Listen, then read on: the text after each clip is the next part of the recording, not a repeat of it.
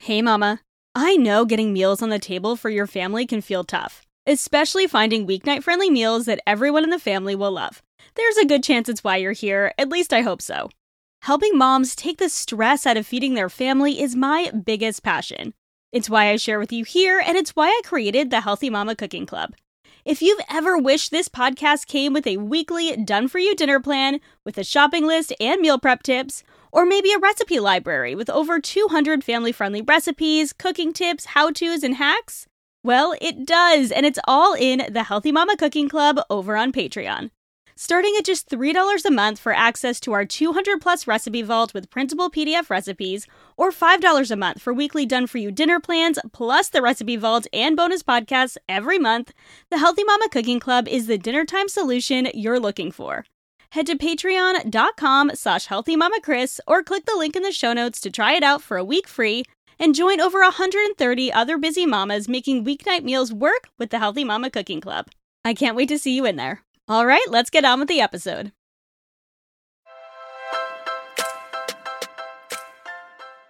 Living a healthy, balanced life is no small feat, especially when you're a mom.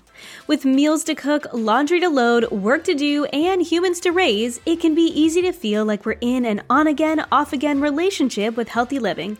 But it doesn't have to feel this way. I believe living a healthy life has become way too complicated. What we need isn't a new plan or program telling us what to eat or how to live. We need simple, uncomplicated routines and information that's going to help us live our best, most beautiful life without rules and restrictions. Join me, Kristen Dovniak, holistic health coach, certified intuitive eating counselor, and mama of two, for weekly conversations on what it means to live a healthy, balanced life, uncomplicate eating, and simplify in every area of mom life. Hey friends, welcome back to the Healthy Balanced Mama podcast. We have another Q&A episode. I am here with Danielle Havens again for our last Q&A of 2021. I am so excited about this topic. We are talking about New Year's goals and having a healthy, balanced new year. Danielle, how are you feeling? I'm I can't listening to you say that. I can't believe that it's the last Q&A of 2021 and that 2022 is right around the corner. It's really exciting. I am feeling excited. Um, and also at the same time right now i'm feeling like i want things to to slow down and be really present for the the rest of the year um and yeah how are you feeling I am good. I mean, I was just sharing with you about uh, feeling a little tired today. I'm trying to mm-hmm. also wrap up all of the things for the end of the year in terms of my business, recording podcast episodes. I have one more podcast episode to record next week, and then I'm done with all podcasts of 2021 and uh, just kind of wrapping things up with work and then looking forward to taking some time off at the end of the year. I am going to do a whole social media break from the 24th. I don't know if I talked about this in our last Q&A, but from like the Christmas. Eve until New Year's Eve. I'm going to do, and I'm thinking it might even be until January 1st, but we'll see what how I feel on New Year's Eve. But I'm going to take like a full week off of social media. I did that this summer and it was so nice. And take a little break and I just hang out with my family too because I'm I'm ready for it. I love what I do, but I'm ready for a break. yes. And sometimes when you're so excited and passionate about what you do, it's it's hard to give yourself breaks because you're constantly com- maybe coming up with ideas or being inspired or wanting to finish what you're working on. So it's important to take a break. I love that idea of the social media break. You may have inspired me to do one as well.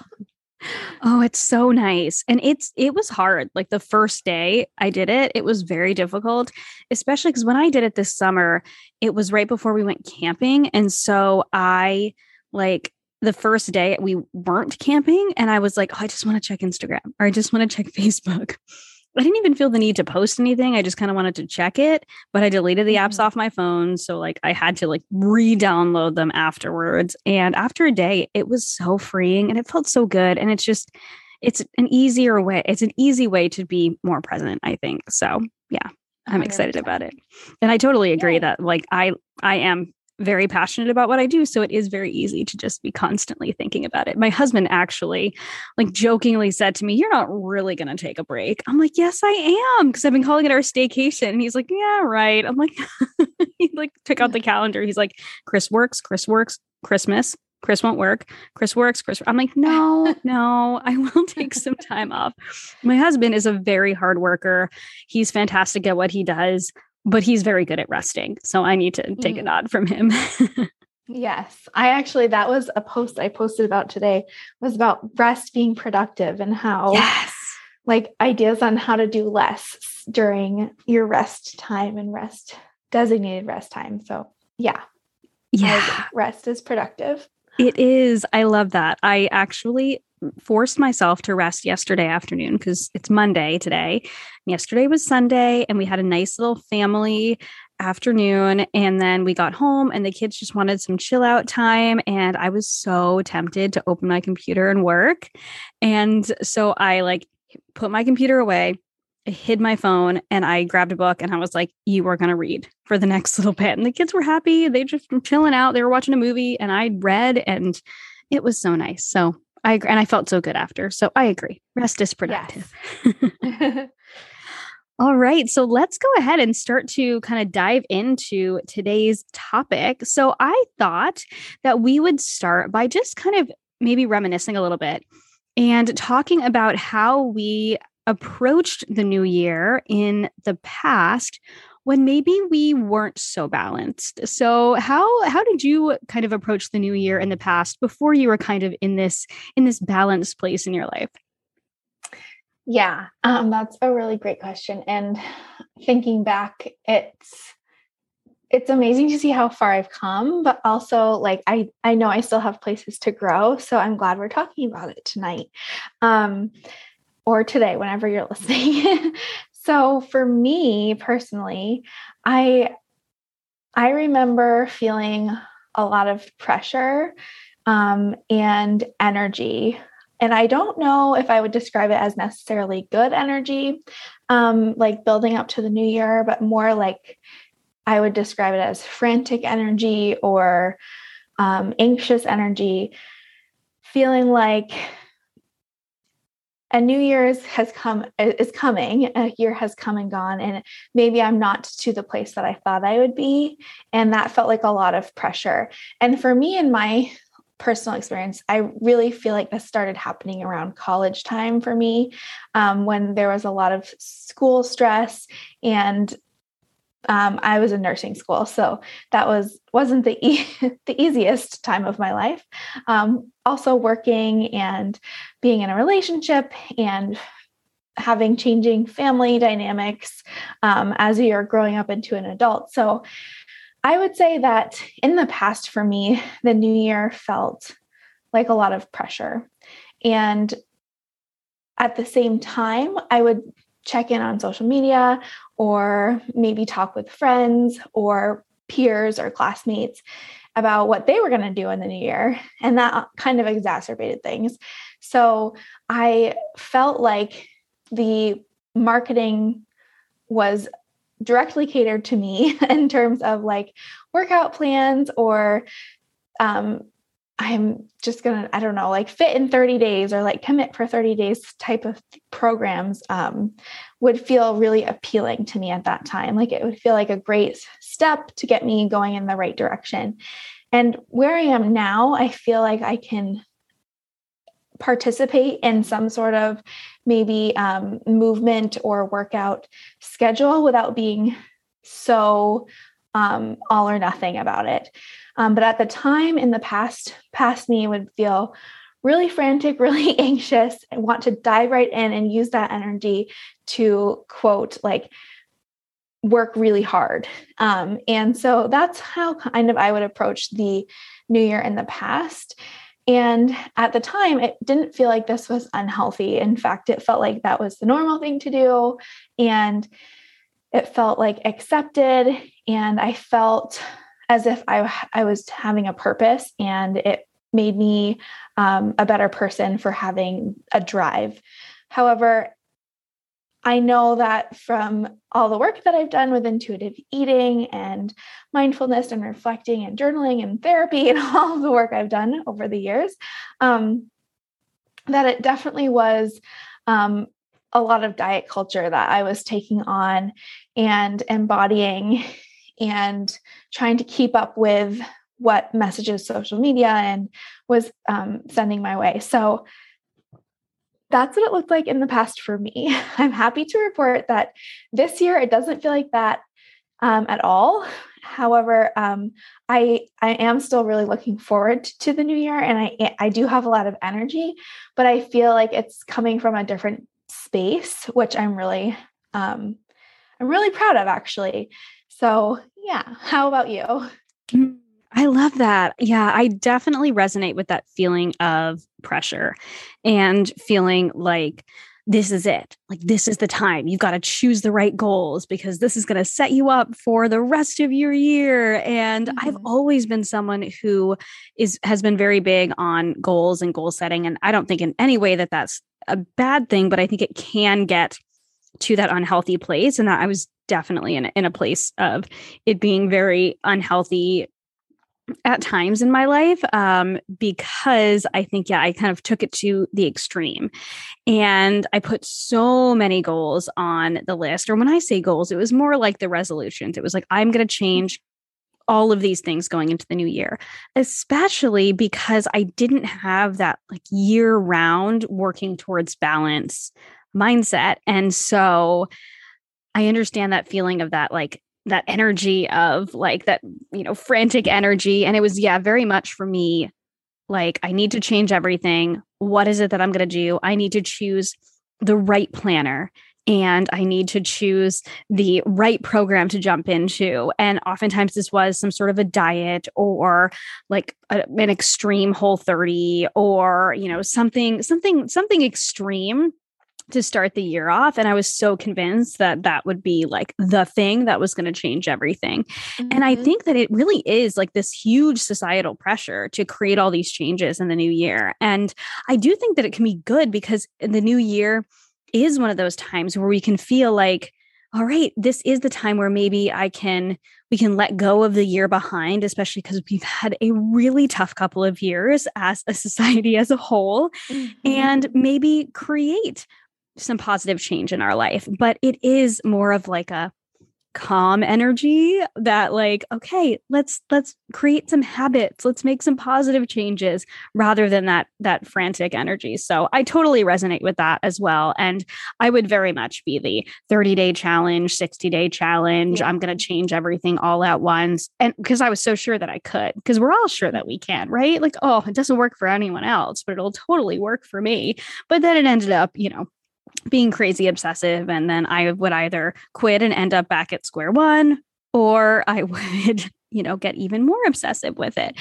Um but yeah i think i think a lot of the imbalance during the holidays like we talked about in the last episode and all of everything we talked about in the last episode feeling balanced around the holidays totally applies even though we're kind of past the holidays. Now or actually when this episode comes up we'll still be in the holiday season right? So that all still applies. I think because I had this really um, unbalanced view, a lot of feeling like the holidays were my last chance to like indulge and to not take care of myself. And going into the new year, I had all these like crazy expectations of myself to, yeah, you know, detox or recharge or whatever you want to call it.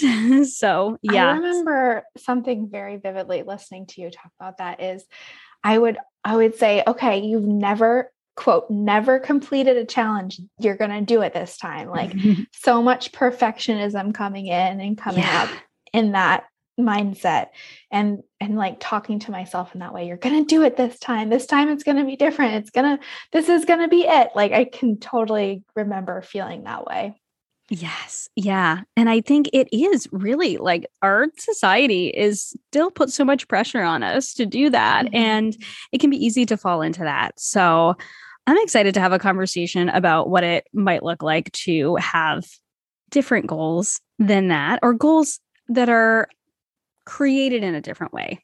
right yeah. and uh, and and in a more in a more balanced way um, so we have five questions that we are going to answer today and they're on everything from setting healthy goals to um, being realistic about our goals tools for goal setting keeping habits getting into routines after the holidays wellness trends and products. I'm excited to dive in. Are you ready? I'm so ready. Let's do it Okay. So the first question that we got asked was this person struggles with setting healthy goals without dieting. Uh, and as two intuitive eating promoters, I'm excited to answer this question. So, what are your tips mm-hmm. on setting healthy goals, or I'm assuming like health goals, without mm-hmm. dieting? Yeah, this is a great one. Um, so, the first thing that came to mind for, for me when I was answering this or thinking about answering this question was um, focusing really on how you want to feel and imagine yourself feeling a certain way physically, mentally, emotionally, and set your health goals based on that. So, a lot of the dieting goals, in my experience, focus on something tangible like a number. So, maybe a weight or a size of clothing or a measurement or um, a photo of your past self, something along those lines. And those are really not any in any way, shape, or form related to how you feel physically. And what I mean by how you feel is like, I want to feel energized daily, or I want to feel calm. Um, or a another one for me that would um, would be, I want to feel um, present. So focusing on how I want to feel or like have a clear mind. Um, I, I want to feel like I can keep up with my kids, like that kind of thing. Um, and I think focusing first on how you want to feel and envisioning how you um, feel will be a huge part of setting healthy goals in the new year without using um, diet culture and dieting as the end all be all for those goals. Um, when we prescribe um, setting a healthy goal without dieting in the past in the past for me has looked like following someone else's footsteps. So like um, following someone else's meal plan or like following someone else's challenge to a T and not really taking into account my personal um, life, my personal schedule, or my body and listening to my body. So um, I think it's really important to kind of tune other people out in this time of the year and really tune in to yourself. And instead of setting a goal because someone else is doing that or a friend is doing that. It's great to have an accountability buddy, but at the same time, you each need to have separate goals um, because you are two completely separate people. um, and tuning everyone out so that you can listen to your body and how, and then get to how you want to feel. Um, so those are my two tips with how to set healthy goals without falling back onto dieting. What do you think? I know you're going to have probably a lot for this one. oh my gosh. Yeah, but no, I I really really echo what you say about really focusing on how you want to feel because I think what happens and I know what's happened to me in the past is I envisioned that if I lost the weight, if I fit into that size or you know I reached this arbitrary goal because that was what I thought that I was supposed to reach or supposed to weigh or the size I was supposed to be, then I would feel more energized or I would feel good in my clothes or that I would be able to do this thing. And every time I reached those goals, even if I did reach those goals because I have been goal obsessed for a long time and I'm actually really good at reaching those goals in the short term. but oftentimes I felt really horrible. Like, you know, my listeners have, our listeners have, many of them have heard my story or different parts of my story. And I talked about my hormone journey last year. And my hormone issues came to a head after I did a fitness competition.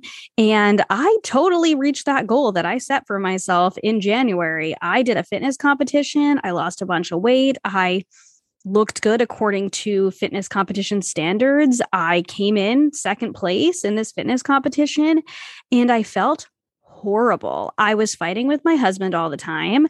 My, I was not present with my kiddo. I had a two year old at the time because I was so hyper focused on this, you know, this goal that I had. And I talk about the moment where we were sitting at Easter with my parents having an Easter brunch and I wasn't eating the Easter brunch and my little little tiny 2-year-old Sage looked at me and was like, "Why aren't you eating that, mommy?" And I was like, that was my like come to Jesus moment. I was like, mm-hmm. I don't know what to tell you. And it was really just based on this goal that I had set for myself was I'm going to do this fitness competition and I was exhausted and then as soon as I did the fitness competition, not as soon, but like a month later, my body completely crashed. I ended up with chronic fatigue. I had all these hormone imbalances. And that was thankfully actually what led me down a path of being able to heal my hormones and feel a lot better than I ever had. So I'm thankful for that experience. But this vision in my head was like, if I reached this goal, if I did this fitness competition, then I was going to look as good as I had ever looked. I was going to feel great in my body. My husband was going to love how I looked. I was going to have this great marriage. I was going to be this super strong mom and be able to run after my kid. And none of that was true none of it because it was all mm-hmm. based on how I looked. And yes, mm-hmm. yeah, some people might have fitness goals, and there's nothing wrong with having fitness goals, but I wasn't doing it in a healthy way. I was doing it in a, you know, that was my vision was that I was going to feel this way. And that wasn't really true. So if I were to go over the other way and go, okay, what would make me feel really good? What would make me, you know, what would make me feel really good in my body? What makes me now feel really good in my body is moving regularly. It's wearing clothes that fit and that are really comfortable and that are like colors that I love and styles that I enjoy. And it feels really good to be able to actually run after my kids on the playground and jump around and do all these things that I couldn't do when my goal was just to fit into a certain size, to look a certain way. Um, and so, little tangent there but i agree that well, i think oftentimes we set these arbitrary goals and they're they're not at all based on how we feel. We think they are but they're not. We have to go the other way. Yes and um i as you were talking i was thinking about how when we set goals based on how we want to feel it gives us more flexibility and freedom because if you're listening to this and you're like okay I would love to feel energized every day have more energy, uh, but I don't exactly know how to get there. Um, it gives you permission to experiment and try new things mm. and not um, place an expectation on one thing in particular, if yeah. that makes sense. Um, and so I think the goals are more attainable and realistic that way, which is what we're going to talk about next. I may have skipped ahead, but um, that's what I was thinking when you were talking about about how feeling goals are different than um, physical fitness goals that you had done in the past. Yeah, no, 100%. And I think the thing that I really missed and for some reason I it never really occurred to me that I wasn't doing this. I think because I had a lot of short term habits, I had kind of convinced myself that my goals were habit based, but goals that are habit based, right? That help us to develop the habits that will last and will actually help us feel good on a long term basis, those are the goals that are going to stick. We're going to talk about that in a minute, right? Um, but mm-hmm. I was like, oh, well, you know, I'm in this habit of working out for an hour and a half, two hours every single day. So that's positive, but it wasn't making me feel good. Um, mm-hmm. and it wasn't sustainable. That was the thing. Like working out a couple hours every single day. It's just not, I don't, I don't even know how I did that now that I have two kids and work is busier. Um, and I love to move. I know you do too, but that's just that, that time frame is just not sustainable. It was fine for a season but it was also a sacrifice and not a positive sacrifice. It really bled into other areas of my life. So I think, yeah, going with how you want to feel and then also looking at, well, how is this? How is how I think I'm going to achieve this goal going to affect the rest of my life? Like, does this fit in with the life that I want to live? I think is really important. Totally. Yeah. I agree with that. Yeah. So I'm just going off on tangent. So why don't we go into into the next question? Do you want to read this one?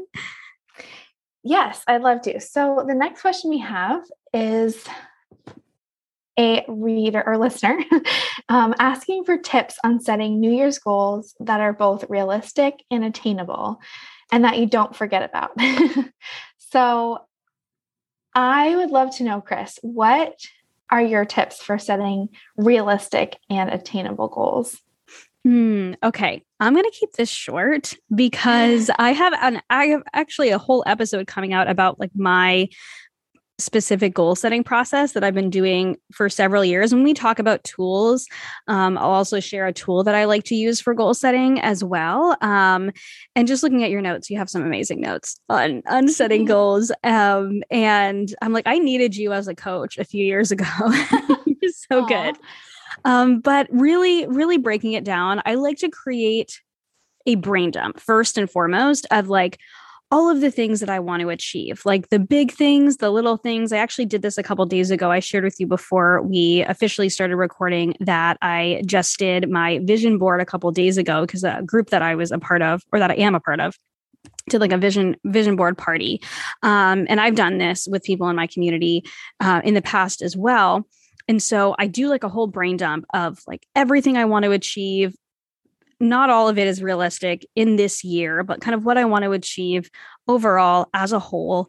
And then I go and get like really realistic about okay, so what is actually possible for this year ahead? because you know one of one of the things that we are working towards as a family is buying our forever home or at least our first home mm-hmm. we haven't actually been in the place to be able to buy a home because my husband well first i immigrated to canada and then he immigrated here and that whole process involves a lot of uh, credit issue not issues but like building up credit that we didn't expect so now we're finally in a place to be able to buy a house and but the market isn't exactly where we want it right now. We want to save a little bit more to get to the place we want to be. So on my vision board is is buy a is buy a home, to find our home, maybe renovate our home, but I know that that may or may not actually happen this year, and that's okay. But what can we do to work towards that this year?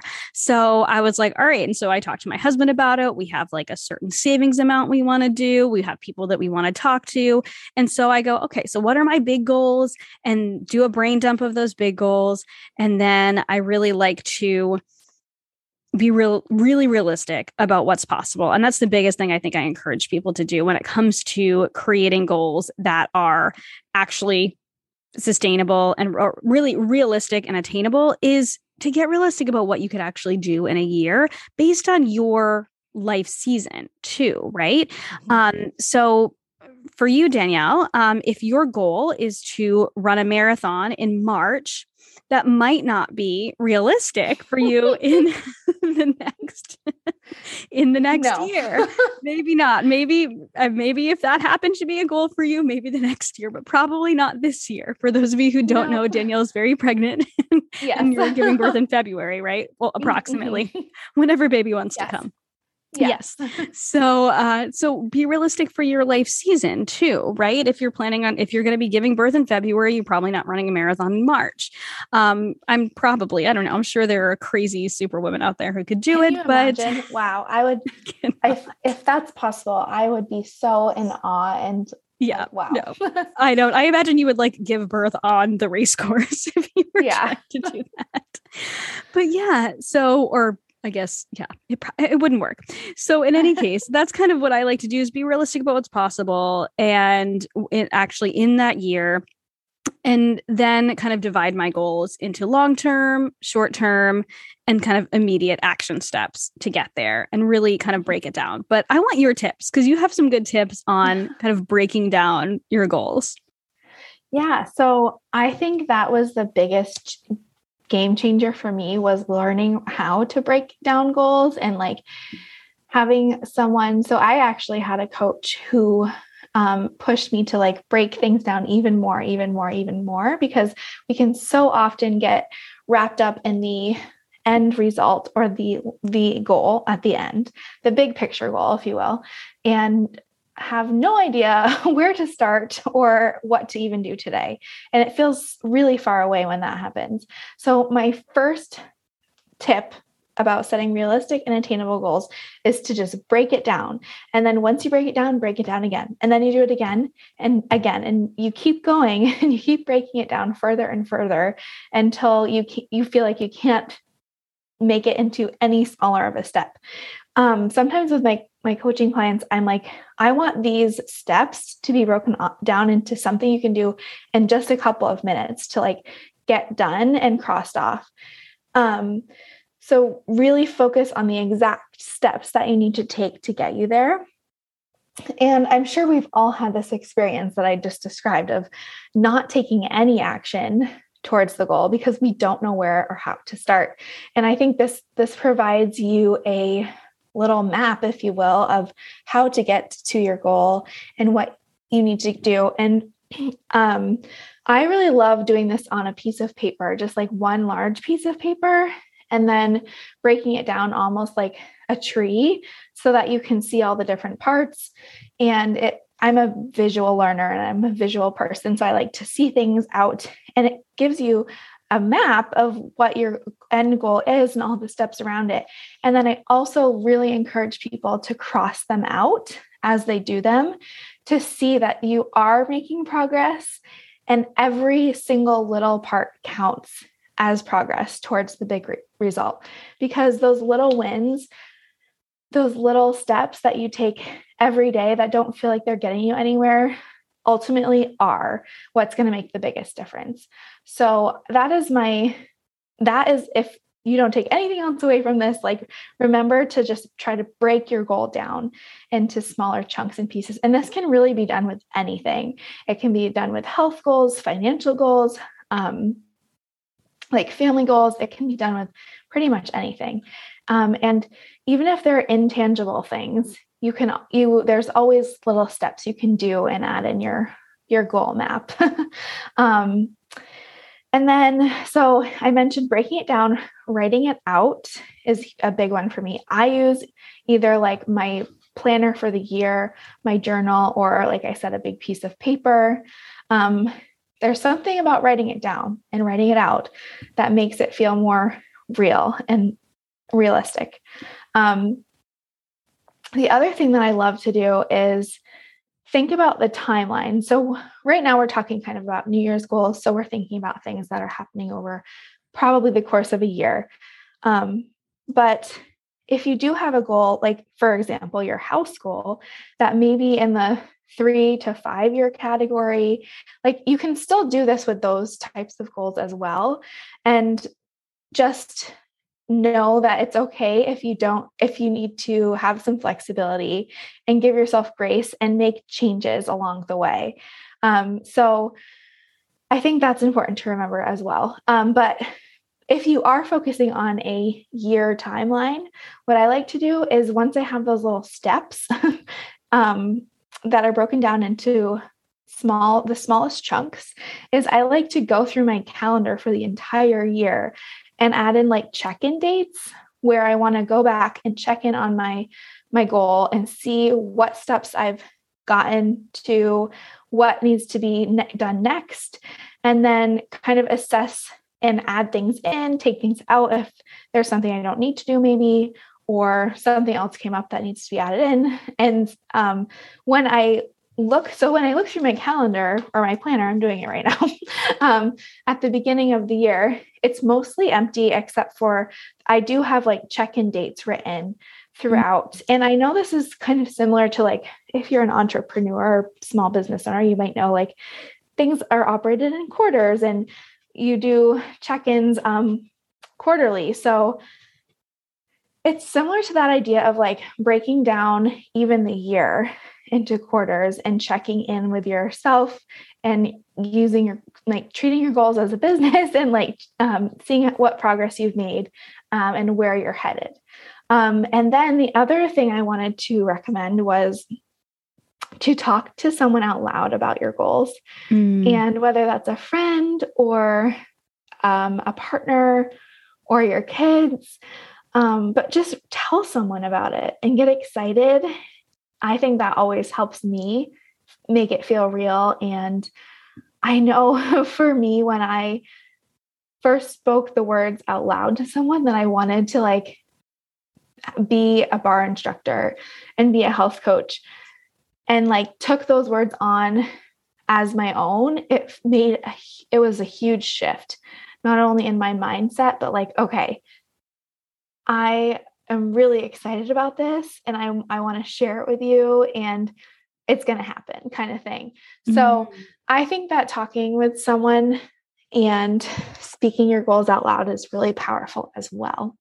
Um, and lastly, the last part of the question was um, setting goals that you don't forget about. so mm, I think yeah. this, it's easy to, I think it's easier to easier to forget or maybe give up on quote give up on resolutions more than goals in my mm-hmm. opinion but um i think for so you don't forget to check in with yourself about your goals um it would be helpful for you to maybe like you had mentioned a vision board I love doing little mini vision boards on Canva. they have mm-hmm. templates that are easy to use. Some of them are free, and you can add um, pictures, and you could even set them as your phone background or your computer background. Print them out, put them in your closet, like closet where you get dressed in the morning, and just so you can visualize them um, every day and mm-hmm. not forget about them. And then also the dates. So setting check-in dates throughout the year is helpful for not forgetting about your goals as well.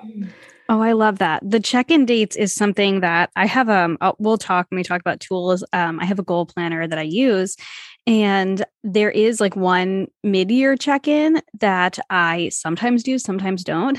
I like the idea mm-hmm. of quarterly checking in because then you can adjust them and you can see the progress mm-hmm. that you've made. And I also really like the idea of kind of mapping it out like a tree and then crossing them off because for me i am definitely the type of person who likes the like checking it off crossing it off. Like i will put something on my list that i did even if it wasn't on my list just to cross yes. it out. I do that too. Yes. Because you're like i did this thing. I mean i deserve a cross out. And so that i think that also keeps you you know interested in in making sure that you're keeping up with your goals having a way to check in with them regularly. So yeah i really love that and definitely saying them out loud. I like that a lot mm. because that is something actually um, i did this the other day with my friend business manager. She's everything now. Um, and uh, i told her a couple of goals i had that were like big goals. Like they might happen this year they might not. We'll see but just actually saying them out loud was was really exciting and I actually do this with my husband. We've been trying to do it kind of before the end of the year. We do like a fun little like mini date night where we'll go out Aww. and um, we'll either do a coffee shop or we'll grab a cocktail and we'll sit and we'll kind of share our goals for the year. And that really feels like it like solidifies things. So yeah, totally with you on those. Definitely. Um, I think that was all I had for tips for for now. And i'm excited to listen to your episode about your goal setting process. Well it's not that dissimilar from what i just kind of rambled off.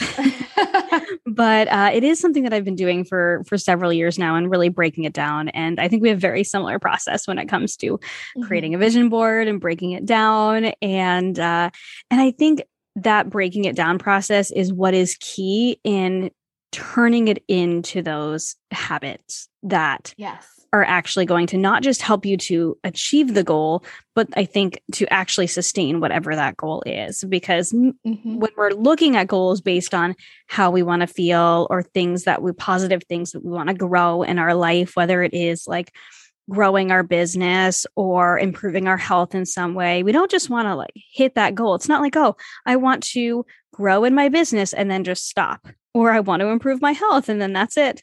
I'm, you know, I've improved my health in this way forever. We want to continue to grow. And so we want to continue those habits. And so I think that breaking it down helps us to create those, create those habits. So I love that. Mm-hmm. We just talked about um, a little bit. I think each of us mentioned some of our favorite tools, but the next question is actually about favorite tools for goal setting and keeping habits. Um, so I'm I'm curious to for to hear about your um, planner that you use. Tell us about that. Yeah. So I have been using a goal planner for like five or six years. I have, we just moved this past year um, into our semi temporary home and uh, semi temporary because we're not sure how temporary it's going to be. And I have a box of these planners actually that I brought with me. And I haven't looked at them yet, but I love to look back at them and kind of see what goals I've made, what goals I've achieved. Um, and it's by the company Cultivate What Matters. And it is called the, oh gosh, I have to look it up again why do I always forget? Oh, the Power Sheets. So it's called the Power Sheets, and it's by Lara Casey. She's written a couple books, um, and she has this awesome goal setting company that she's had for 10 years now. And I've known about her for quite some time. It was my daughter was my oldest daughter is like a year or two when I first discovered her. So, I mean, that is, she's eight. So, that's probably seven years ago. So, it was like six or seven years ago that I started using this. And it takes you through a whole goal setting process at the beginning of the year. And what I really like about it is it really prompts you to reflect about the past year, to really identify kind of who you are how you want like and who you want to become in the new year and then from there you kind of set your goals. And it it does encourage you to kind of break them down but it kind of, kind of lets you it, it really encourages you to create a set amount of goals instead of just creating an infinite amount of goals and then gives you some freedom to kind of break it down how you want to. And then each week you do a little kind of check in towards your goals. And so I really like it. There was one year that I didn't use it and I honestly felt lost without mm-hmm. using it every week and checking in totally. with it. And it just becomes that practice of checking in with your goals. And just like you said, you know, having the having them all written down and checking them off and just having that place to be able to, yeah, continue to check in and, and see how you're making progress because it is even those small little bits of progress, progress really do add up, right? You know, if you mm-hmm. save a mm-hmm. dollar a day, you've saved $365 at the end of the year. That's not insignificant. Like that's a good amount of Christmas presents that you could oh, you yeah. could buy for your kiddos, right? So uh so yeah, no, that's that's my number one goal setting tool. I really enjoy it. Um and that's that's the main thing I use. And then the other thing that I've been using recently I'm looking for my phone over here, is called the Habit app. And I wanted to make sure it is just called, it's literally just called Habit. It's a free app and it's really cool. I don't know if you can, you can't see it. Oh, there's the podcast anyway, so they can't see it, but it's free on the iOS App Store. I'm not sure if you can also get it on Android. Um, if you can, I'll link both in the show notes. I'll get my husband to look it up for me because he has an Android.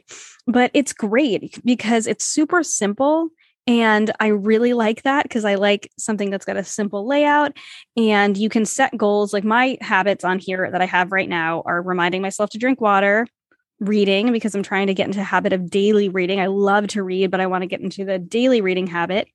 I'm working on meditating for 10 minutes a day working on it wow. uh, and and just exercising moving my body mm-hmm. and you mm-hmm. can set how many days a week that you want to do them for you can set a a time amount. You can set reminders for yourself, um, but you also don't have to set like a time. You don't have to set reminders. You can just, it can just be something that you check in. There's a lot of options, especially for a free app. It's pretty amazing. Um, you can kind of make it work for you and what feels good versus what feels like a lot of pressure. You know, it's not telling you that you have to exercise like 60 minutes, five days a week. You mm-hmm. can set it for, you know, move my body for 10 minutes a day which is fantastic and that's more than not moving your body at all and you know i have it set for as much water as I want to drink, but you can set it for as much water as you want to drink. And so um, that's my other tool that I've been using and I'm going to kind of continue to use in the new year. And I think it's great, especially for health goals, because it is so flexible. There's mm-hmm. not a lot, I haven't found. Honestly, I haven't found any other apps that help with health goals that don't have like a side of diet culture attached to them. Right. so for me, that one, I know you have an app that you mentioned too. Um, but mm-hmm. in terms of in terms of actual like habits, that one I, I'm finding works really well and it's free, which is awesome. Yeah. That's what about that. you? What what are your favorite tools? I'm, I'm excited to check out your the planner that you recommended. And it's funny because I feel like once you find one that you like, it's like it's hard to switch or go without. yes. So I've been using the same one also for many years and I used something called the Passion Planner. And I highly recommend this for people who um, want goal setting included in their um, calendar. Mm. I, what I love about the Passion Planner is that there is a, like yours, a dedicated part at the beginning and the end for goal setting. And then every month, at the end of the month, there is a reflection page with some questions um, that um, sometimes I'm like, oh, wow, it's the end of the month already. I can't believe I'm mm-hmm. having to fill these out again. But some of the questions are what are the three biggest lessons you've learned this past month? Or who or what are you especially grateful for this past month? And other questions like that, which I find really powerful. So I love that they have goal setting included, the monthly reflections. And if you are interested in like checking this out, their website has a few re- free resources that are included in their planner that you can download so you can kind of explore and see if it would be um, something you're into. So that is a huge tool for me. and I have tried to go without a physical planner and just use like um, a calendar or apps. And I really love to write things down. I'm not the type of person to go totally digital. So um, I still have a planner. Um, the app that I had written down that I want to mention is called the Notion app and it's definitely not specifically made ha- for ha- just for habits like your the app you mentioned um, but it just helps to keep me organized. And it's um, similar to notes app or something along those lines but you can make different tabs and sections. So Ooh. i have um, yeah so i have different um, areas. So i have one for my business i have a family one and then i have um, a few others that I helped keep me on task for my to-do list in my pocket slash on my phone in addition to my planner. So I like that app a lot. And then of course I'm going to mention journaling again because I mention it a lot, but it's really helpful for me to um, it's a tool and it's a simple tool and I think it's underrated. so I use that as well for keeping myself organized and keeping healthy habits. There's some really cool bullet journaling habit ideas on Pinterest if you are looking to check those out, or you can make your own. Um, I love to get journals that have dots on the pages instead of lines because you can like um, make graphs or track things mm-hmm. if you wanted to do habit tracking sort of stuff. Um, just gives me more flexibility. So that's a little tip too. Yeah. Oh, I love that idea. I tried bullet journaling a few years ago, and I think it was just not the right season in my life because I love the idea of being able to do graphs and to make it pretty and to, but I think it was right after my youngest daughter was born, and it was it was a good idea, but it didn't last because mm. I was mm. navigating being a mom of two. And as you'll find out, I mean, it's it's wonderful, mm. but it's it's a season, right? Yes. So, um, no, but I I love that, and uh, the Notion app sounds amazing. I don't know why I haven't heard about it before, but uh, the organizational nerd in me was just like, oh, tabs and yes. I can have different sections. And I love that. So I'm going to check that out. So I love that. And I'm a big fan of journaling too. So I've looked at the passion planner before and it looks amazing. Um, I'm also a paper planner person. I just already mm-hmm. have the the goal setting journal that I use, so I kind of felt like I don't need another one. And knowing myself, if I had both of them, I would pressure myself to use both of them, both. and then that would would probably take up. Yes, that is that is my crazy brain. So uh yeah, for me I just need a a simple planner. Do you keep your old your uh, planners from past years? I have in the past. I got rid of a few of them when we moved because I had quite a mm-hmm. few. Um, but I definitely keep the goal planners because those are fun to look back on.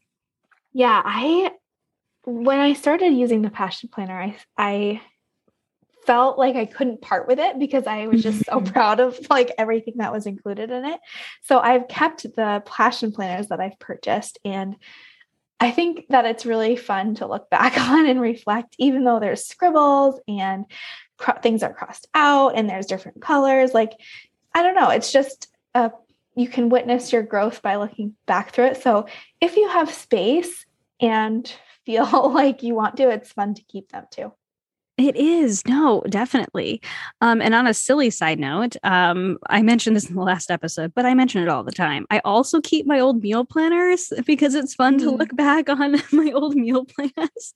And so at the end of the year, I usually have a practice of looking at my, and when I say meal planners, I'm only referring to the Healthy Mama meal planner. I'm not talking, which is a product that I create. I'm not talking about like a, a meal plan when I was dieting.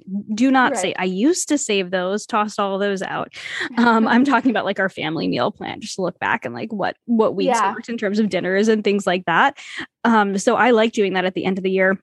I have this bucket under my bed and it has like all my my old um, power sheets planners and I'll look through them and and see what I've accomplished in the last few years because I think sometimes it can feel discouraging if you don't hit your goals at the end of the year and and we all have different seasons right sometimes we do sometimes we don't it's really cool to look back and be like oh I was a little discouraged that I didn't hit that goal back in 2017, but it's 2021 and I've like far surpassed that goal.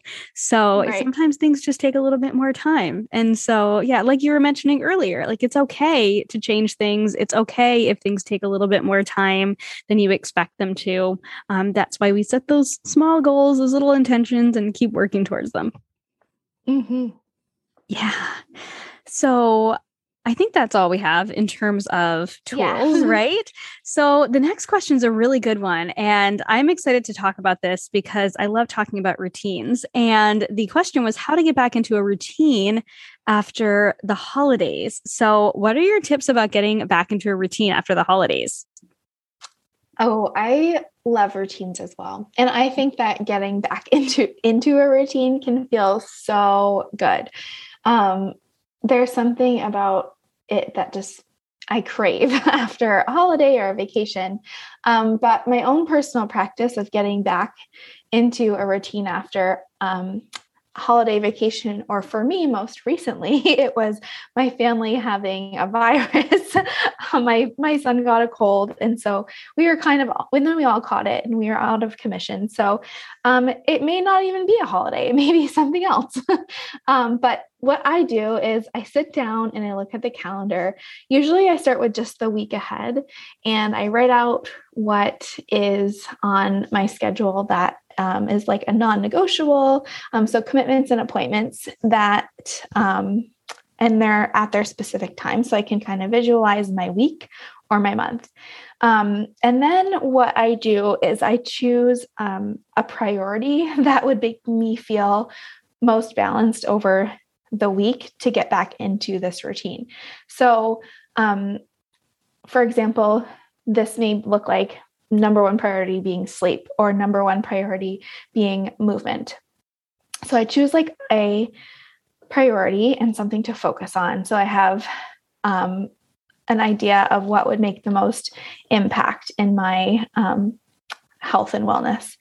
And then I like to write one to three things down that I could accomplish in the week that would make me feel really good and make me feel more like myself to get done.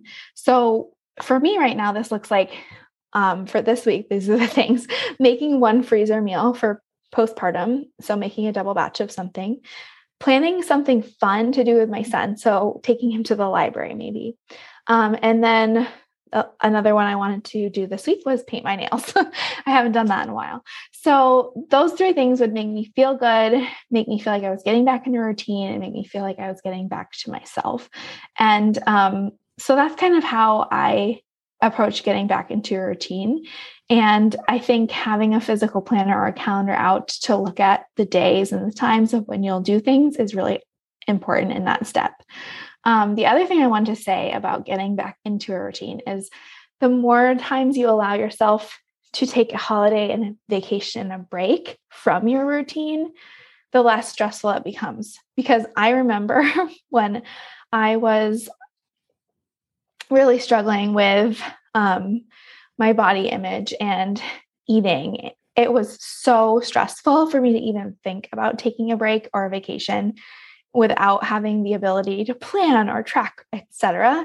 Mm-hmm. Um, so I think that it's easier the more times you do it, and it's almost as if you're proving yourself to yourself that it's okay to deviate from rigidity and structure of your life and just live and and um, have some freedom and flexibility from time to time. So if feeling like taking a break or a holiday or vacation is overwhelming for you, just know that you can and you will get back to a routine. It won't be as mm-hmm. hard as you think, and it's okay to do it once in a while. mm. How about you? What are your favorite ways to get back into a routine? Well, I I totally agree that it does get easier over time. I'm like having all of these flashbacks to uh, years when we were able to travel to go see my husband's family.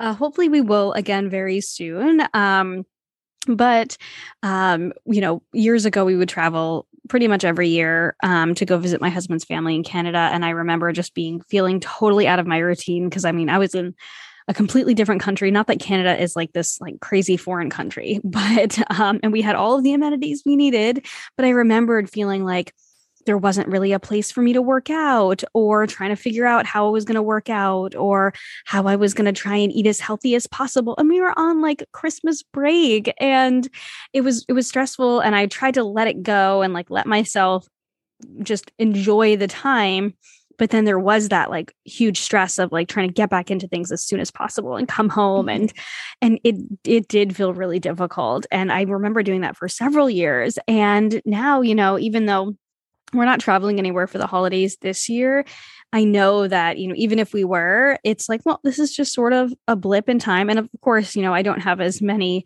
uh, or I really don't have the restrictions that I used to have. And so it makes it a lot easier to kind of maybe, maybe be off some of the habits that make me feel my best. But that's okay because we can kind of slowly come back into them when we get back.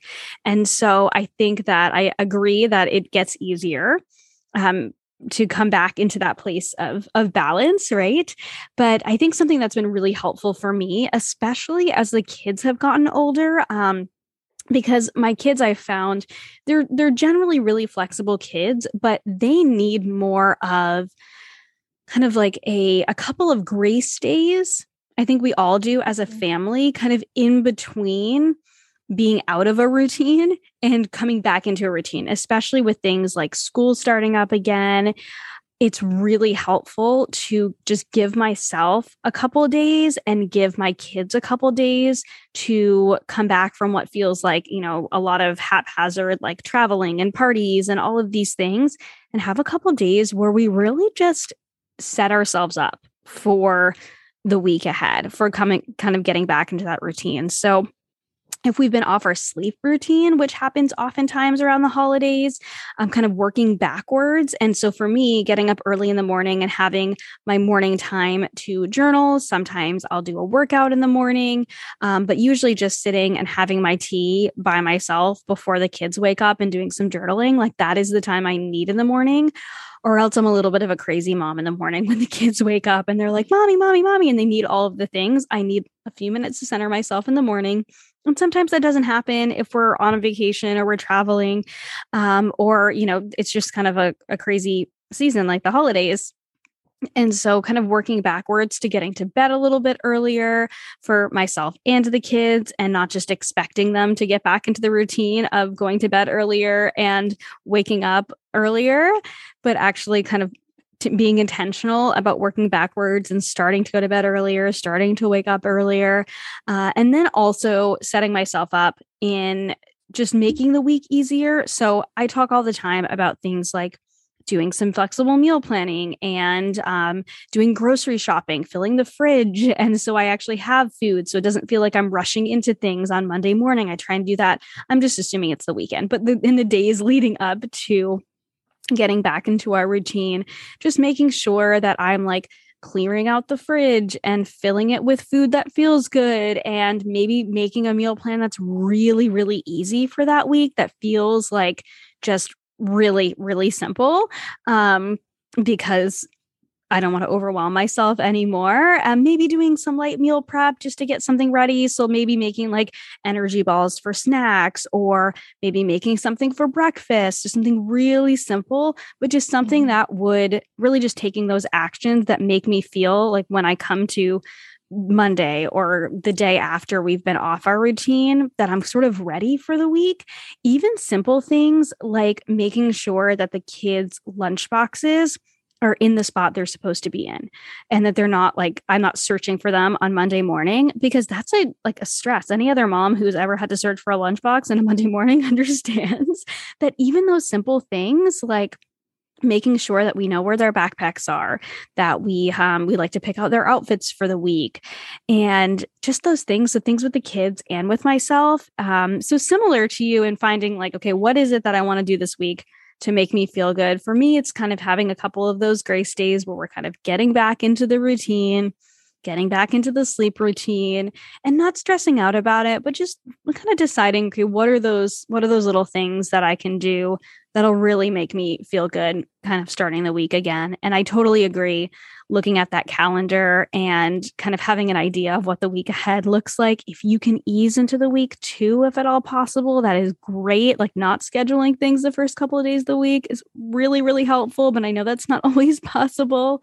Um, mm-hmm. So, something that my husband and I have been doing for a couple years now is we do sunday meetings actually i was talking to you about this before we before we got yeah. on um, because actually by the time this airs i can i can talk about this but we have a surprise coming up for my husband this week his surprise christmas present and we had our sunday meeting um, where we talk about our schedule for the week and we go over everything. We make sure we each have um, enough time. And um, the way that we structure this, I actually got from um, Chelsea Joe from the Systemize Your Life podcast and Systemize Your Life Academy. She was on the podcast in uh, August or September, and she's fantastic. And so she has this whole Sunday sit down routine. And so we've been doing the Sunday sit down for a couple of years now, and we've kind of um, started following her routine where we make sure that we each have like time for self-care built into our schedule um, if we want time to exercise like that's built into our schedule as well as like whatever tasks we have kids activities things like that.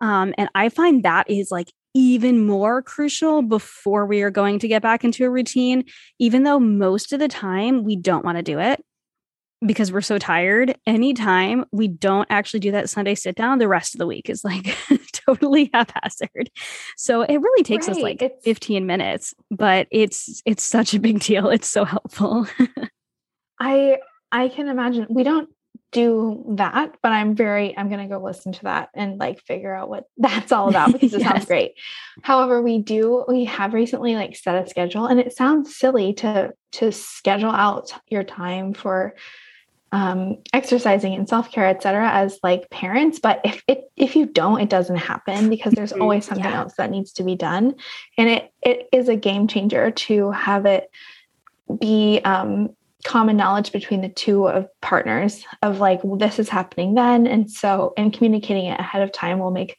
it so much easier to transition into those times and have them on the schedule so everyone's on the same page it can make a huge difference Oh yeah. Yeah, it makes such a huge difference. Well, I will I'll link her episode in the show notes too um, because if you're looking for more help with routines, especially she works a lot with working moms, um, she mm-hmm. is fantastic. Her yeah, her systems systems yeah her systems are fantastic um so yeah awesome. no that has been super super helpful all right. So we've talked about a lot so far, but this question is really fun and I I enjoyed um, brainstorming for it.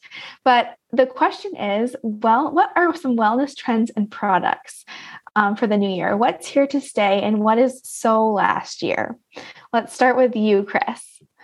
Okay, I loved this. I love how this was worded. And she said in her um, Instagram comment, uh, just for fun. And I'm like, oh my gosh, this is so fun. I love it. Um, mm-hmm. And honestly, I'm not one to be super into trends, um, but a few that I've noticed over the past year or so. Um, and you know what? Do you want to kind of, if I share mine, do you want to kind of both say like, whether it's like here to stay or so last year? And mm-hmm. and then we can kind of go through yours. Okay. Okay. All right. Well, this one's pretty obvious. If you're in the in the wellness world at all, I feel like the biggest trend I've seen over the last couple of years, especially the past year, is keto. So, what do you oh, think? 100%. Here to stay? So last year? I think it, I think it's so last year, but I it's very prevalent and it's just yeah. so interesting coming from a nursing background where this diet was like prescribed for very sick people. Yeah. Um, that it's like become this popular thing. So I think that yeah. it is a trend and I hope it doesn't continue as much, but yeah. Yeah. What do you think? I think that it is great for people with epilepsy. That is what yes. the research shows. Um, and so exactly. I hope that it is here to stay for them, um, yes. unless they find something else that works even better. But yeah, I uh, I also hope it's so last year because it is so restrictive and it's so hard to live your life on. And I know that we're both on the same page when it comes to, uh, you know, finding balance in terms of food and wellness. And if something makes it hard to live your life, I I hope it's so last year. Yeah. Um, so the the next one that has been really big over the last couple of years too is intermittent fasting. What do you think about IF? Mm-hmm. so I think intermittent fasting is something that so it's so funny because this term is very very thrown around a lot but mm-hmm. it's something that we do like naturally when we sleep so i think it's it's always been here but there's like a new term for it mm-hmm. however i think it can be taken to an extreme and i am thinking it's going to be so last year and that we hopefully can return back to eating when we are hungry and um, not prescribing being prescribed to a clock what do you yes. think yeah, no, I totally agree. It's actually funny. So, uh, preview to New Year's episodes. Um, we have our gut health series coming up, which has been highly requested. We've talked about gut health here on the podcast before, um, but I have a few fun experts coming on to talk about gut health from a really balanced perspective. And we are talking about hormone health and gut health uh, in one episode. And I was actually talking to my guest about intermittent fasting, and because it's mm-hmm. such a huge trend, and one of the things she said was like, yeah, it's great to take a break from eating. Most of us already do that by sleeping at night. And so that's okay. Yes. and so for some people, it does feel good to wait a little bit longer to have breakfast or maybe eat dinner a little bit earlier. If that feels good, that feels good. But we don't need to be like be really restrictive about her putting like very short time frames on how much we can eat. And she was also talking about um and she'll talk about this in the episode because she's she's the expert but how a lot of women she sees aren't even eating enough. And it's if you're already not eating enough and you're trying to shorten that window then you're already limiting your you're limiting yourself even more. And so yeah i think hopefully hopefully um, we are fasting as much as is good for our bodies uh, just naturally by sleeping uh, but we're not taking it to the extreme so okay the next one i see all over the place and something i also talked to a recent guest about is cbd what do you think about cbd as a trend um, CBD is definitely around here too in Vermont. Um, I think that it's probably just starting out mm-hmm. and that it will get even bigger. um, and I can't say I have much experience with it, but I I'm intrigued and enjoy learning more about it. I listened to a podcast um, of a Vermont CBD um, company, and it was really interesting. So I think it's I think it's kind of just starting out. What do you think? Mm, yeah, no, I agree. I'm seeing it more and more. And uh, it's something that I've been really curious about because I'm someone who struggles with anxiety. Um, I have tried it once in the past and I didn't have a great experience with it. And so I am curious about it but hesitant. So, but I right. think it, it, helps a lot. I've heard it helps a lot of people with anxiety, with sleep, um, potentially with like pain and things like that. And so I think it's also starting out. And I think we're probably going to see a lot more companies, um, you know, creating different products with it. I think we already are. But so, mm-hmm. yeah, I think it's an interesting one. I think that's one that's here to stay too. Okay, this is one that I, uh, I mean, I've seen a lot of, but I kind of specifically wanted to talk about it here because I think I think I know what your answer is going to be on this. well, you know, in COVID, when we were all you know sent away from everything and quarantined, right, or in the beginning of COVID, I think a lot of people were without a gym membership, and so they were trying to find more options for being able to move at home. So ditching the gym, at home fitness. Do you think that's a uh, here to stay? So last year or so 2020? yeah. I personally think this is here to stay. Um, and I think it goes alongside of in-person group fitness classes because I think there's a space for both of them. Mm-hmm. But um, I don't know if I've even mentioned this on the podcast yet, but I have I own virtual studio where I teach yes. virtual classes, and I just it has been a huge game. It's been a game changer in my life, and being able, especially as a mom, um, to have at home fitness, and I wholeheartedly believe it's here to stay. Mm-hmm. What do mm-hmm. you think? No, I totally agree. Um, I used to be the person who was n- like needed, to, who felt like I needed to go to the gym. Um, and I've taught group fitness classes, so I also think that there is a place for group fitness classes, and there is a lot of fun to just the energy of being around people. But I think that there are some really amazing online fitness. Um, I don't even know what you call them, like online fitness resources Platforms. now Yes. Yeah. yeah. Classrooms. Yeah. And so I think there's so many more. And it's, I think the last couple of years have offered a really cool opportunity for so many fitness instructors to take it online and to be able to reach so many more people. And there's so many more options to find different instructors that you resonate with. So I think it's great. I do, I, I don't own a gym membership at all now. I am very grateful that the um, preschool slash co-working space that my daughter goes to does have a workout room with a Peloton bike. So I do get to what? use that a couple times a week. That's amazing. It's amazing. I'm hoping they'll come up, they'll go up to uh go, go up wow. to Vermont for you. She's already um the owner um is fantastic. I need to have her on the podcast next year. I keep talking to her about getting on the podcast, but she has several locations now. Um, but they're they're preschool, co-working, and they all have fitness centers in them. Wow, they're that's fantastic. That's yeah, she's trying to get them all here. over the country, and so, uh, so I'm grateful that I'm able to do that. But everything else I do at home, and I think that a lot more people are realizing that you don't need a gym to be able to move your body. You can connect with some awesome instructors. Hint, hint, Danielle. We will we will definitely link to to yeah. your online studio um, in the show notes. But I need to take one of your barre, some of your barre classes, not not just one. I need to take oh, some of your yes. barre classes classes because my kiddos actually really like working out alongside me too. Um, and I've done a couple barre classes at home and they really like that because, you know, it's kind of like dance, right? So, yeah, totally is. yeah. Oh, I love it.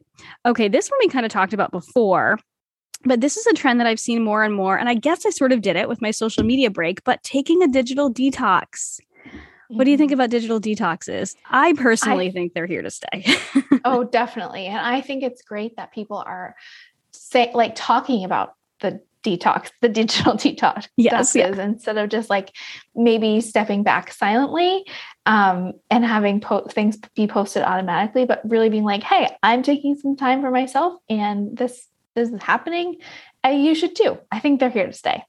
Yeah, yeah, I agree. I think more people talking about it was what made me feel better about taking a break. Because mm-hmm. as a business owner i know that social media is so huge. Like that's how i connect with my community and that yeah. is how i share the things that i have to share.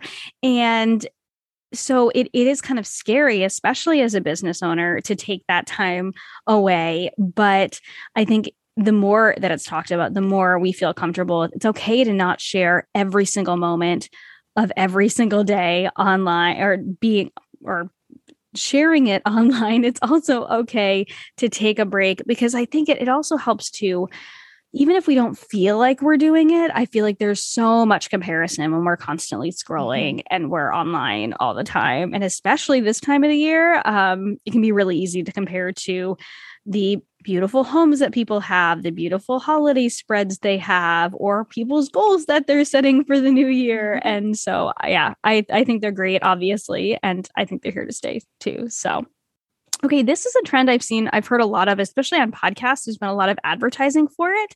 Um, but I guess I'm going to call it a wellness trend because as I was thinking things up, I'm like, okay, this is what are the things I've heard a lot about this year? Um, and online therapy. So, what do you think? Yeah. Have you ever tried online so, therapy? I don't know if that's too so, personal a question. are you talking about like so uh, for me personally, I have had online therapy vis- appointments because the offices were closed, but I think mm. that's different than the online therapy that I've maybe seen advertised on social media where they have like it's specifically this wide range of providers that you get matched with um, and are more accessible because I think that the local network may be like flooded or overwhelmed. So Mm, yeah. is that what you're kind of talking about? yeah, I was thinking more like there's a lot more companies coming out with Yeah. like, you know, you can sign up with a therapist online. And I didn't see that a couple years ago, or I didn't really hear Definitely about it a couple years ago. I feel like it was almost taboo. Like, no, you have to Yeah. go into the office to have a therapy appointment. Like, this is a, I feel like a radical change since 2020. Yeah. Um, and I think that it's great and hopefully will give people more access to therapists. yeah. So no. I'm hoping it's here to stay. I 100% agree. Yeah. Yeah, I, I do think it, it does feel more accessible. I've had family members who were like a little bit hesitant about going to therapy just because I still think that there is still a little bit of a stigma, maybe around, you know, I don't know, my female friends, most of my friends have gone to therapy in different phases of their life. And we've talked about it and we've talked about how helpful it's been. And I'm very open talking about how helpful it's been for me in different areas.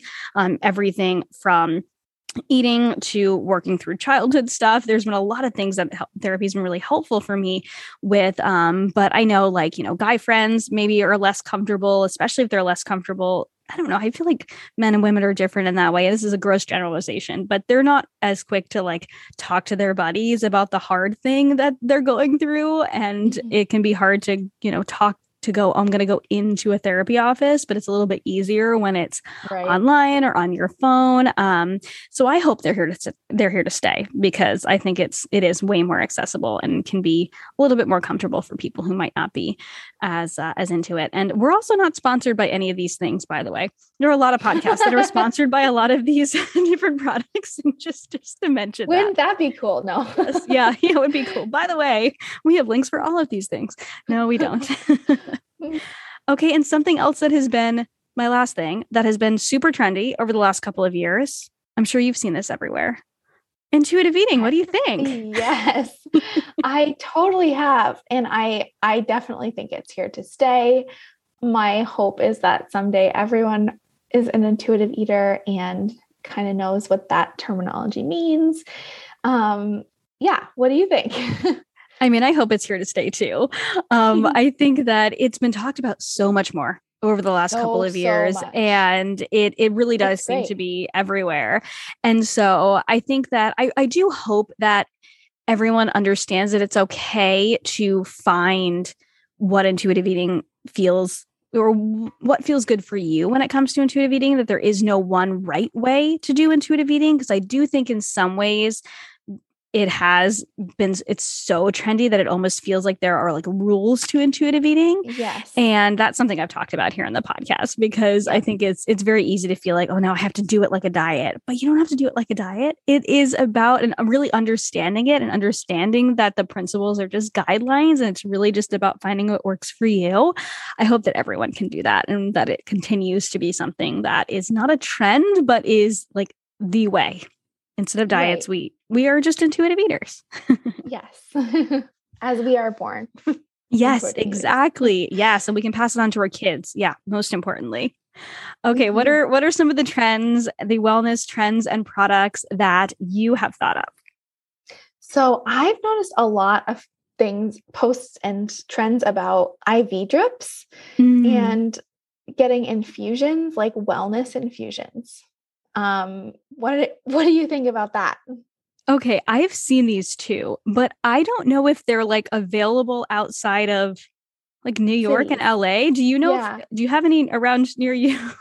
Not that I know of. I've only seen them from larger populated ci- cities. So yeah. I'm intrigued. I don't know much about them, but yeah. Yeah, no, I've definitely seen them a lot too. And I definitely think they're a trend. And I wonder, I wonder if they will start coming to smaller cities. And um, well, as a nurse, I'm sure you've seen things similar to that in terms Oh, of like, yeah. I mean, they I do mean- nutrient drips in the hospital for certain things, Yes. but Yes, like I've put in many, many IVs, but Yeah. not for like wellness or outpatient prod like products, I guess. So yeah. I'm not sure how I what I think about this one. yeah. Yeah. Oh, it'll be very interesting to see if they kind of come into smaller cities. So, yeah, Yeah. interesting. The second thing I've noticed uh, a lot of um, attention around, I'm going to kind of group them together is like breath work and manifestation and they kind of go mm. hand in hand i've noticed so um, i've just seen a lot of that lately um, what do you think about that trend? Mm, okay well trend? i don't know i don't know a ton about either. Um, but as someone who you know i've mentioned a couple times in this episode has always been an anxious person breath work appeals to me sort of because it does it seems like something where you connect more with your breath and it can maybe help to calm you down if if so i mean that's something that i would be interested in um i've seen a lot about manifestation and i'm all for goal setting and creating a vision board and creating a vision and focusing on that and if that helps me to achieve my goals more then all the better. yes. So I was going to say, I just, I think it's probably here to stay. At least the manifestation yeah. and and maybe breath work too. But I have to look more into it. Yeah, I think that I I don't know a ton about either um, as well. I'm just I've di- just dipped my toe in, but mm-hmm. I think I think that these practices are something that kind of have been around for a while and are resurfacing again. Um, and I think they're becoming a little more trendy. Like people are more familiar with the words. So I think that they'll become even more popular. Like they'll, this will be like the year that they become bigger, I guess, is mm. what I think. yeah, I like that. I like that as a prediction. I think so too. um, another one on my list was the virtual fitness classes, which we mm-hmm. already talked about, are yes. hopefully here to stay. Um, and I've seen a lot of people replacing their coffee or caffeine in the morning with other like co- quote coffee drinks like collagen or maca or something made of mushrooms. I'm not entirely sure what it's called. Um, yeah. I'm over here like hiding my face. Not that there's anything wrong. We we've no shame around any of these things, but I'm like, I am that person now.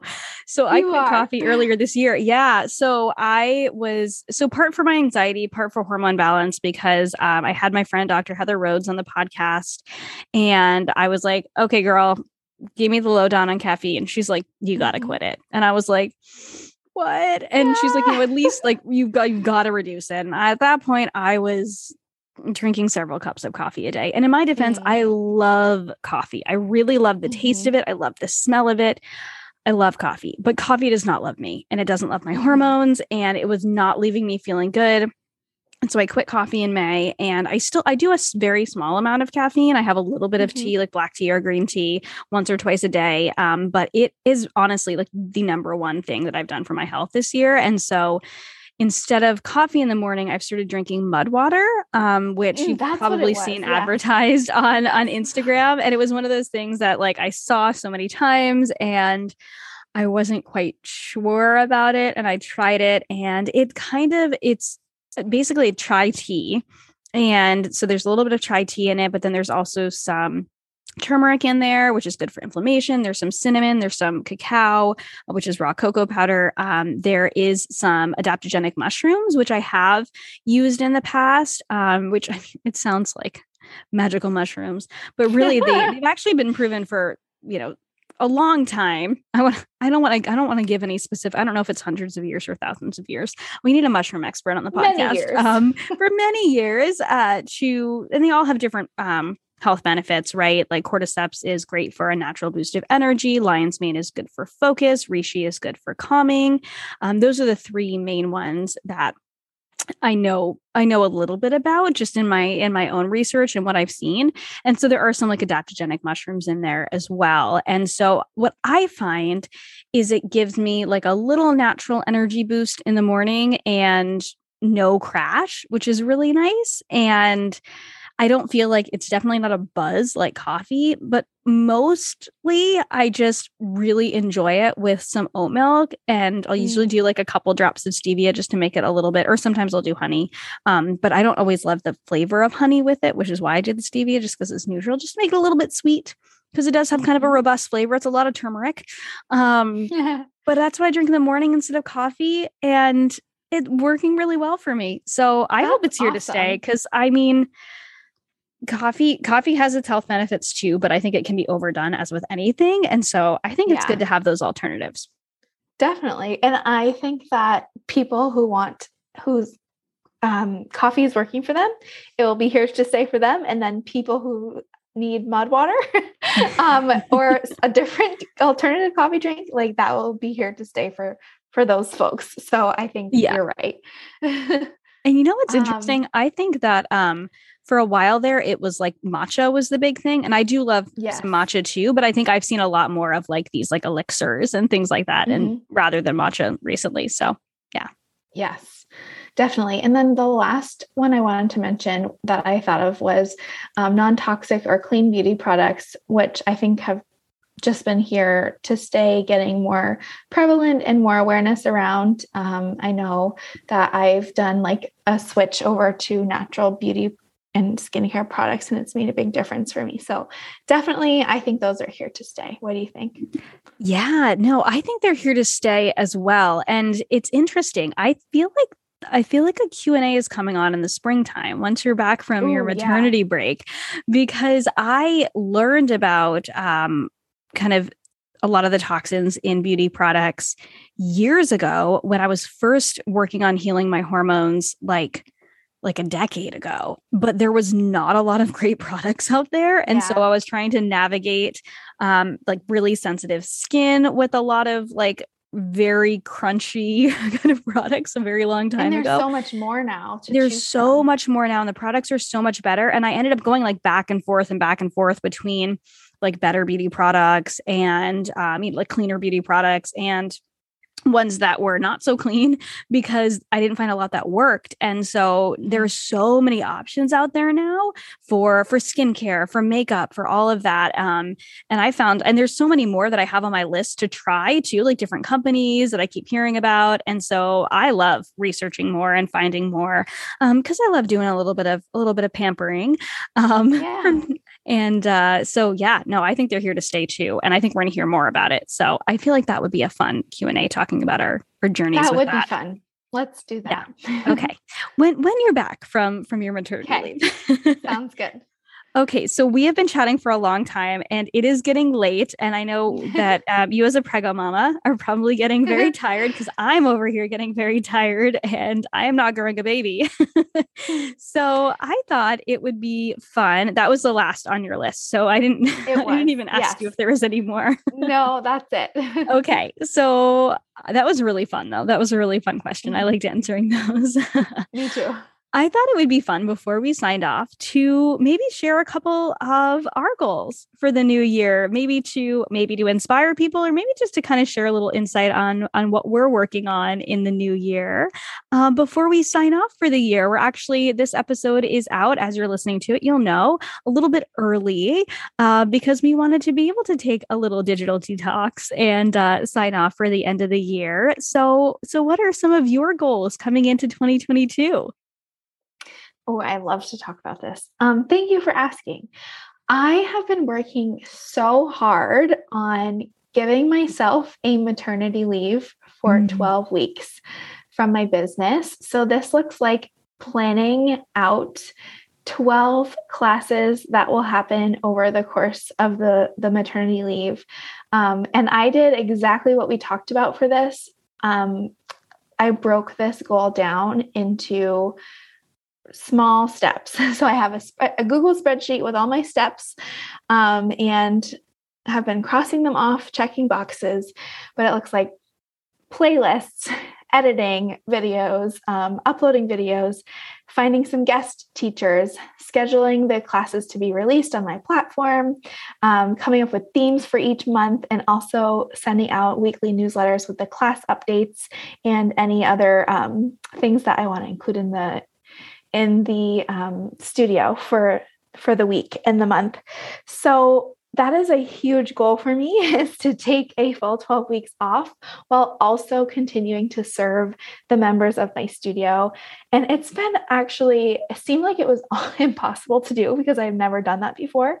However, I am now thinking to myself that wow, I could potentially do this like all the time, like batch content and make it um, cohesive in a way that I plan ahead of time. Um, so that's a huge goal for me. And I am very proud to say that I am on track to like meet that goal and make it happen. It's almost as if a maternity leave and have birthing a child doesn't give you an option not to meet it because I physically like won't be able to teach for a while. So um, I'm really excited about that. And another goal that I have for myself is to create consistency in my movement routine, but I don't know entirely what that looks like yet. I'm I know that my transition into motherhood um, with one child, like my exercise routine ended up looking a lot different. It was still consistent, but it wasn't the same as before I became a parent. Um, and I don't know what's going to work for me and us as a family, but I know that getting consistent movement in my life and my week is um, a non negotiable for me. It needs to happen. And so, a goal, a health and wellness goal for me is to create consistency in a way that works for my family and aligns with my values. So, making it um, shorter in length, doable at home, maybe um, talk, coordinating with my partner um, in a way for him to support me in this. Um, and then um, just kind of taking trial and error steps along the way. So for me, like this goal looks like a little bit vague right now. I don't have all my steps broken down, but I do know kind of a timeline of when I'll be able to continue start with my movement again postpartum, hopefully. And I really look forward to that time.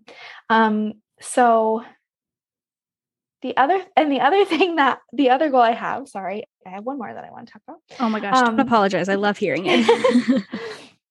the other goal that I had was I want to continue making a double batch or a double recipe of one meal a week because I've been doing that from the time we first started doing these Q&A episodes. So what I've realized in doing this in preparing for postpartum is that it really doesn't take that much extra effort mm. to make a double batch.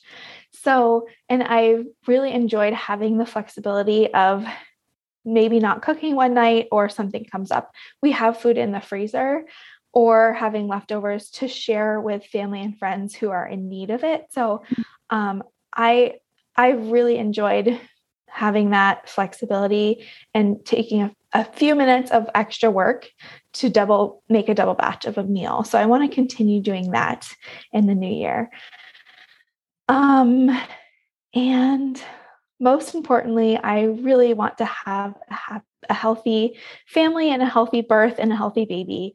Um, mm. So I'm I'm really excited for that. yeah. Oh my gosh, you have such an exciting year ahead. Oh, I love those. I love what balanced goals. And I you sound so on top of it with your maternity leave and getting all that together. And you're gonna it's do it. It's been a lot to think through. It. has been a lot yeah. to think through, but I I sit down and I show my husband all all of the the boxes I've been checking off because as an entrepreneur, you're often working by yourself and no one sees all the hard work that goes on yeah. behind the scenes. So I'm like, look at all these boxes I checked today or this week. So he's my cheering squad. Oh, I love it. What are it. some of your goals though?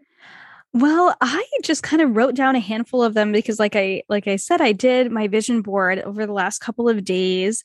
Um and you know, honestly, my number one goal for the new year is to really focus on in terms of wellness especially is to really focus on my sleep quality. So last year I struggled mm-hmm. a lot in the beginning of the year with my sleep just overall um and I hadn't struggled with my sleep in a long time we had kind of a stressful season as a family in the first few months of the year and i just was not sleeping well at all and i was taking a lot of not a lot of melatonin but i was taking melatonin almost every night to try and get myself to sleep and i weaned myself off of that and i don't think mel- there's not anything wrong with using melatonin on occasion um, but i really didn't want to be dependent on it and so but then you know I, i've noticed inconsistent sleep and there's still being a couple times a week where I feel like I've gotten a full night's sleep, but I wake up still feeling kind of tired. And so I really want to work on my sleep quality and quantity too, just more consistency with my sleep. So getting to bed at a time that feels good because my husband goes away so often. I find myself when he's here, like wanting to spend more time with him. And but oftentimes it's not even quality time that we're spending together. We're just like sitting on the couch together too late mm-hmm. and then we end up going to sleep too late. And sometimes it's because we're up talking and I mean that's okay on you know on occasion because I I want to actually spend that if it's quality time with him it's worth staying up late. But it's more often it's just like, well, I don't want to go to sleep because he's here and then he's going to be gone at the end of the week and then we end up staying up too late and I still get up early because I like that morning time. So for me, sleep is going to be really big this year. So focusing on sleeping enough, quality sleep, because I know it's so important for our overall health. So that is really big. Um, something else I really want to focus on. So, one of my favorite podcasts, um, another podcast with some mom co-hosts, is the Modern Mamas podcast. So, I've had both Jess and Laura on um, the podcast here, and something that Jess has been talking out, about over the last couple of months in their Q and A episodes is um, Sunday dinners and doing Sunday dinners with her family, oh. and that is something that like we we do dinner together almost every single night, but I cook all the time for my job and I feel like I save the really nice dinners for like my cooking class students oh. and or oh. just special occasions and I want to start bringing more of those kind of special dinners and maybe even doing more baking with my kids which I know anyone who knows me is like what? I'm not a baker, but my kids love to bake. So, really bringing in like slower Sundays and trying to do like a slightly bigger Sunday dinner with our family because my kids are old enough to help me with some food, like nothing overly fancy, but just, you know, bringing out my nicer meals and maybe doing something maybe every couple of weeks, doing like making a cake together or a pie or something like that that my kids really, or maybe a batch of cookies or something like that that my kids can do with me. I want to have more like slower Sundays and have that connected family time. Um, so sleep, Sunday dinners. Um, from a business standpoint, I want to keep filling up my cooking classes. I want those to continue to grow my virtual cooking classes because I absolutely love them. Teaching classes is my, I love podcasting but teaching classes is ultimately my favorite thing. so I really love those. So, from a business standpoint, if you guys haven't checked out my classes or Danielle's classes, if you want some virtual cooking classes or some virtual fitness classes, check out our links. I feel um, the same way. I feel like it's just like the first thing I started with, and maybe yeah. something that you began with too. It is, yeah. And it just there's something really special about it teaching. There is yeah. I guess it wasn't like the first first thing i started with. I, I did personal chef first but it's one of the first things i started That's with and similar. yeah. Yes it is. Yeah it really is. I was just doing it you know by myself versus to other people. And so and I, I taught private cooking classes for a long time too. And it's really fun to be able to reach people that i wouldn't be able to reach for people who aren't in like rhode island massachusetts connecticut area. So so yeah um so those are kind of my big goals. Other little goals are i want to go camping with my family more this year. Um and i want to have more fun weekly date nights with my husband. So we do friday night dates whenever he's in town sometimes we do them at home um, sometimes we go out but we've kind of been in the same routine of doing like the same thing and just basically going out to eat. And i want to do more fun things now that things are opened up more. So like going on a hike or we've done rock climbing before maybe doing rock climbing.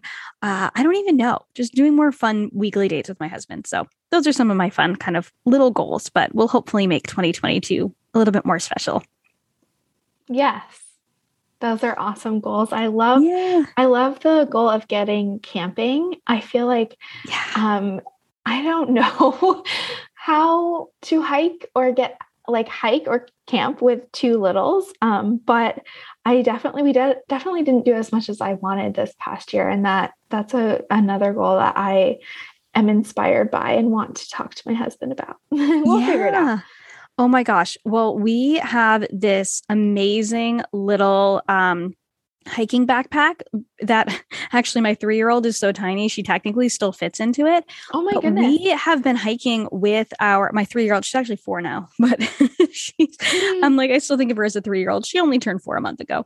Um, but we have been using that since sage our eight year old was a baby. Like since she was oh, wow. i think she was probably she must have been like five or six months old. So she wasn't a newborn. She was, it was, she was old enough to hold her head Yeah. up. Right. Um, but as Mhm. soon as she was old enough to hold her head up, there was even an insert, like a baby insert that, oops, I'm punching my microphone. There was a little baby insert you put into it. And then as she got older, you took the insert out. So she is still, because she's like under 35 pounds, so she can still fit in it. And both my husband and I can still, um, it's a little bit harder for me now because I'm only, I'm only five feet tall. And so it's, she's a little long for me now, but we have put her in that hiking backpack, both of them in the hiking backpack since they were itty bitty. And they've both been Oh, really comfy in there. Oftentimes they just fell asleep on our hikes. And so we've been doing that with them since they were really young. And I mean, you're in Vermont, you've got some amazing hiking. Yes. So yes, definitely. yeah. So that's that's a goal that I'm going to add to mine as well. Yeah. Oh, get outside more. Well, let's see. Maybe we'll get up to Vermont this year. We can go on a family hike. That would be fun. I actually really do want to try and get back up to Vermont this year because oh my gosh, I love it. And we were hoping to get there this year and we did not. So maybe, maybe next year. yeah.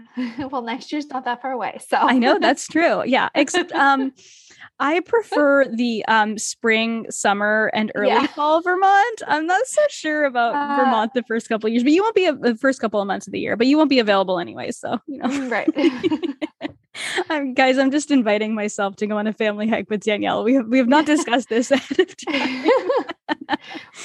Fall would definitely be the t- best time if I had to pick. yeah fall is fall is beautiful in new england and so yeah oh my gosh okay well it is getting late this has been so much fun i am so excited to share this with everyone um so we will be back once more in january as long as danielle is feeling good as long as you're Mhm. feeling good we will do one more q&a together in january and then danielle is going to go on her maternity leave for a few months um, but I have some fun guest Q and A's that I'm going to have um, coming up. We will miss Danielle dearly, but we will we'll get some updates from you. We'll make sure that we uh, Yeah. we update everyone um, when you're on maternity leave. But to everyone, I hope you all have a beautiful holiday season and a happy New Year. And you too, Danielle. I am so grateful for you. I am so I'm just so happy that you were willing to come on as my q&a co-host it has been so fun the last four months together and i can't wait for 2022 Same. This has been a highlight for me of of this year, and thank you for um, trusting in me. And I just want to say that I'm sending love to all of the listeners, and I hope that you have a happy and healthy holiday season and New Year. Thank you so much for listening to this episode of the Healthy Balance Mama podcast.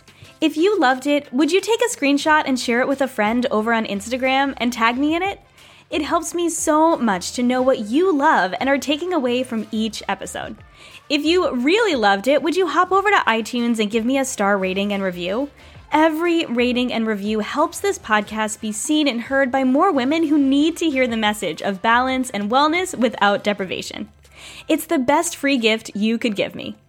And as a reminder, the information and opinions on this podcast are meant for education and inspiration only and are not to be taken as medical advice, diagnosis, or treatment.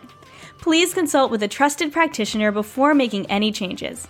Have a beautiful day, friend, and I'll see you in the next episode.